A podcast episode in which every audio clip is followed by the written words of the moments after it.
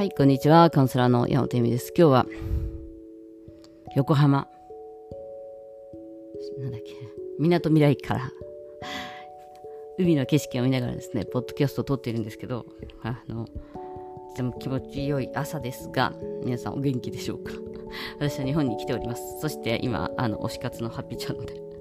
推し活をしたりとか、あの自分のポッ、スタンドアップとかの練習をしたりとかしなきゃいけないなと思いつつ、スタンドアップのことを考えたりとかしているんですけど、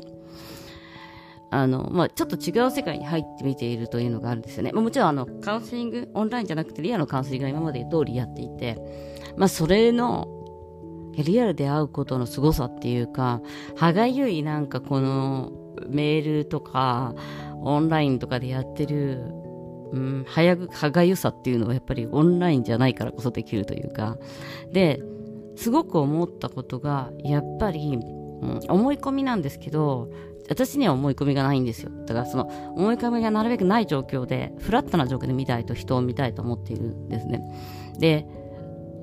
それでずっと自分の思い込みを話されても、私はそれを信じていないので、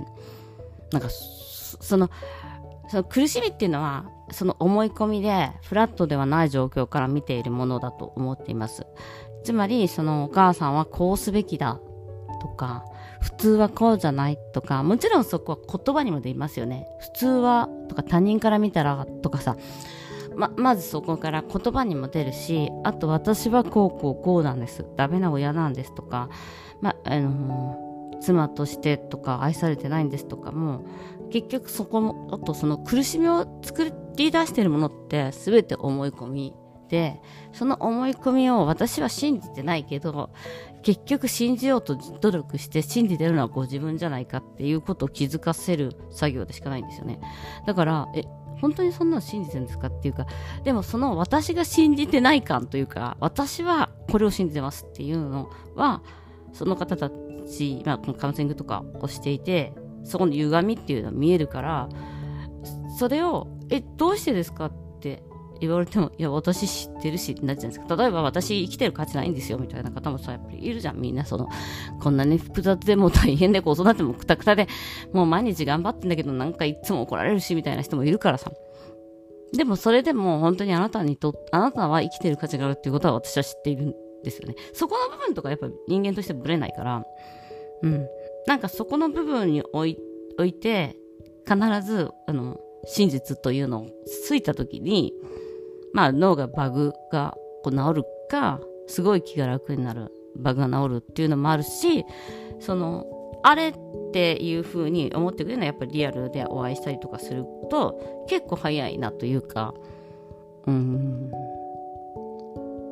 分かってくれるなって思います。それは。やっぱでもそれは私が実践しているから、あ、こんな風にしてるし、本当に信じちゃってる人いるんだな、みたいな。やっぱ嘘ってバレるから、私嘘はついてないんだよね。だからそこは嘘は全然ついてなくて、そこはバレると信じているので嘘はついてないというところで、やはり臨場感というか、リアル感っていうのは絶対にあって、そこがすごいやっぱリアルのカウンセリングで上手だな、上手だなっていうか面白いなと思いますね。やっぱ違うなと思ってそこは。だからすごくなんかメールとかでぐちゃぐちゃごちゃごちゃごちゃごちゃ言っていた方とかもさ、やっぱさ、私に話したりとか、まあ、この1年間のこととかね、このままでやってきたこととか、腑に落ちなかったこととかをガーッと話していくうちに、自分の答えとかが、やはりそっちじゃないということを知っている私がいることによって、世界は他のと局面に回っていくっていう感じでしょうかね。なので、そこはすごい面白いし、うん、そのリアルカウンセリングのすごい素晴らしさというか、なんかすごいんだよね。だからね、皆さんのなんか驚きというか変化とか、まあよく眠れましたとかもあるだろうし、まあ次の日からすぐにね、あの、なんかさ、インスタとかでさ、発信したりしてた方もいて、なんかこう、文句えっと、やっぱ人生を変えたいのなら思考はもちろん変える必要があるんだけど本当に人生を変えることは行動でしかないのでなんかこう思考は現実化するんだけど行動が現実化をた行動はが現実化をするっていう形もあるのでなんかそこの部分の、まあ、思考がやっぱりその私なんか何をやっても価値がないんだっていうところから脱出するためのでその周りにいる人問題がある旦那さんとか子供とかって言い訳なんだよ。その自分が何かをやっていない言い訳なんじゃないかっていうことに気づかないと例えば病気であったりセックスであったりとかするんだけどあの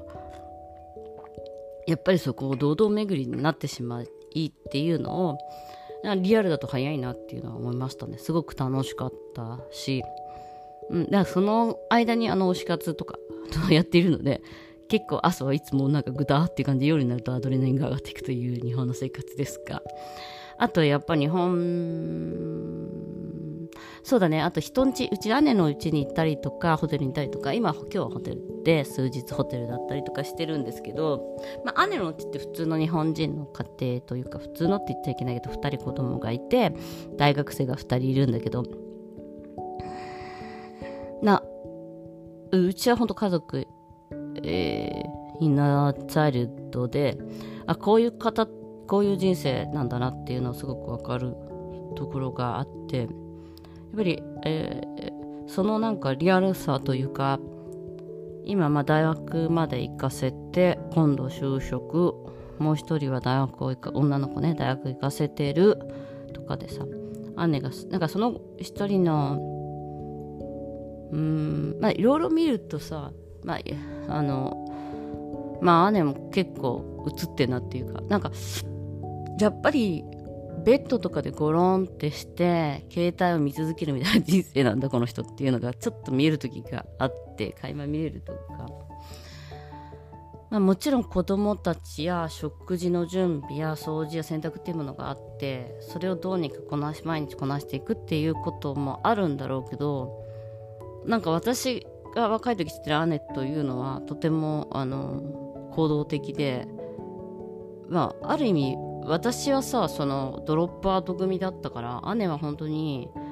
有名女子大に通いみたいな有名の企業に勤めその後コピーライターとして一線で働きみたいなすごいなっていう人だったんだよね。私にとってはねその日本のその勝ち組に入ってて、まあ、もちろん世田谷にも今住んでるしね。なんだけどびっくりしたね。なんかその疲労感というか。いや私も50私より7つ上なんだけどね。なんかそこら辺のなんか日本で生きていくっていうことはそのストレスとかやっぱその最低限のことをちゃんと満たさなきゃいけない子供に対して例えばなんか女の子でそれはおかしいよねとかっていうような言い方を娘にしてたりとかしてなるほどみたいなうちの姉ちゃんもそういう言い方して育ててんだなみたいな感じのとかをなんか見つつ夫婦関係とか見つつあんま喋んないしさ。もちろん夫婦別室で寝てるしあんまり喋らないし。なんかああこういう感じなのかみたいな。感じはありつつのうんうん。やっぱりだからこういう状況だとしたら女性の孤独感とかも増すよなっていうか娘ちゃんとはよく喋ってるんだけどね。よくあるやつなのかな。まあそういうのとかも見つつですね。なんか今日あのいますがうん。あと友達に会ったりとかね。そこら辺でもまあなるほどっていうその私の常識日本の常識のなさみたいなのもあるし。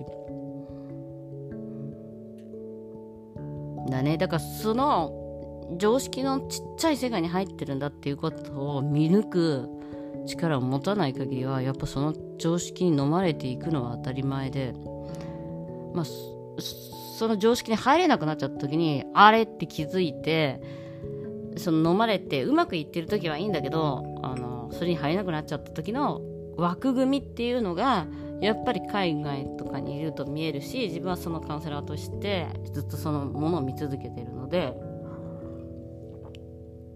なんかやっぱりリアルで見るとすげえ見えるなとなんか結構厳しいことを言ってしまったこともあるような気がします。はい。でもね、せっかく来てくれてるんだしね、言われるために来てるんだろうなと思って、見えるところちゃんと言ってます。はい。ということで、今日もご視聴ありがとうございました。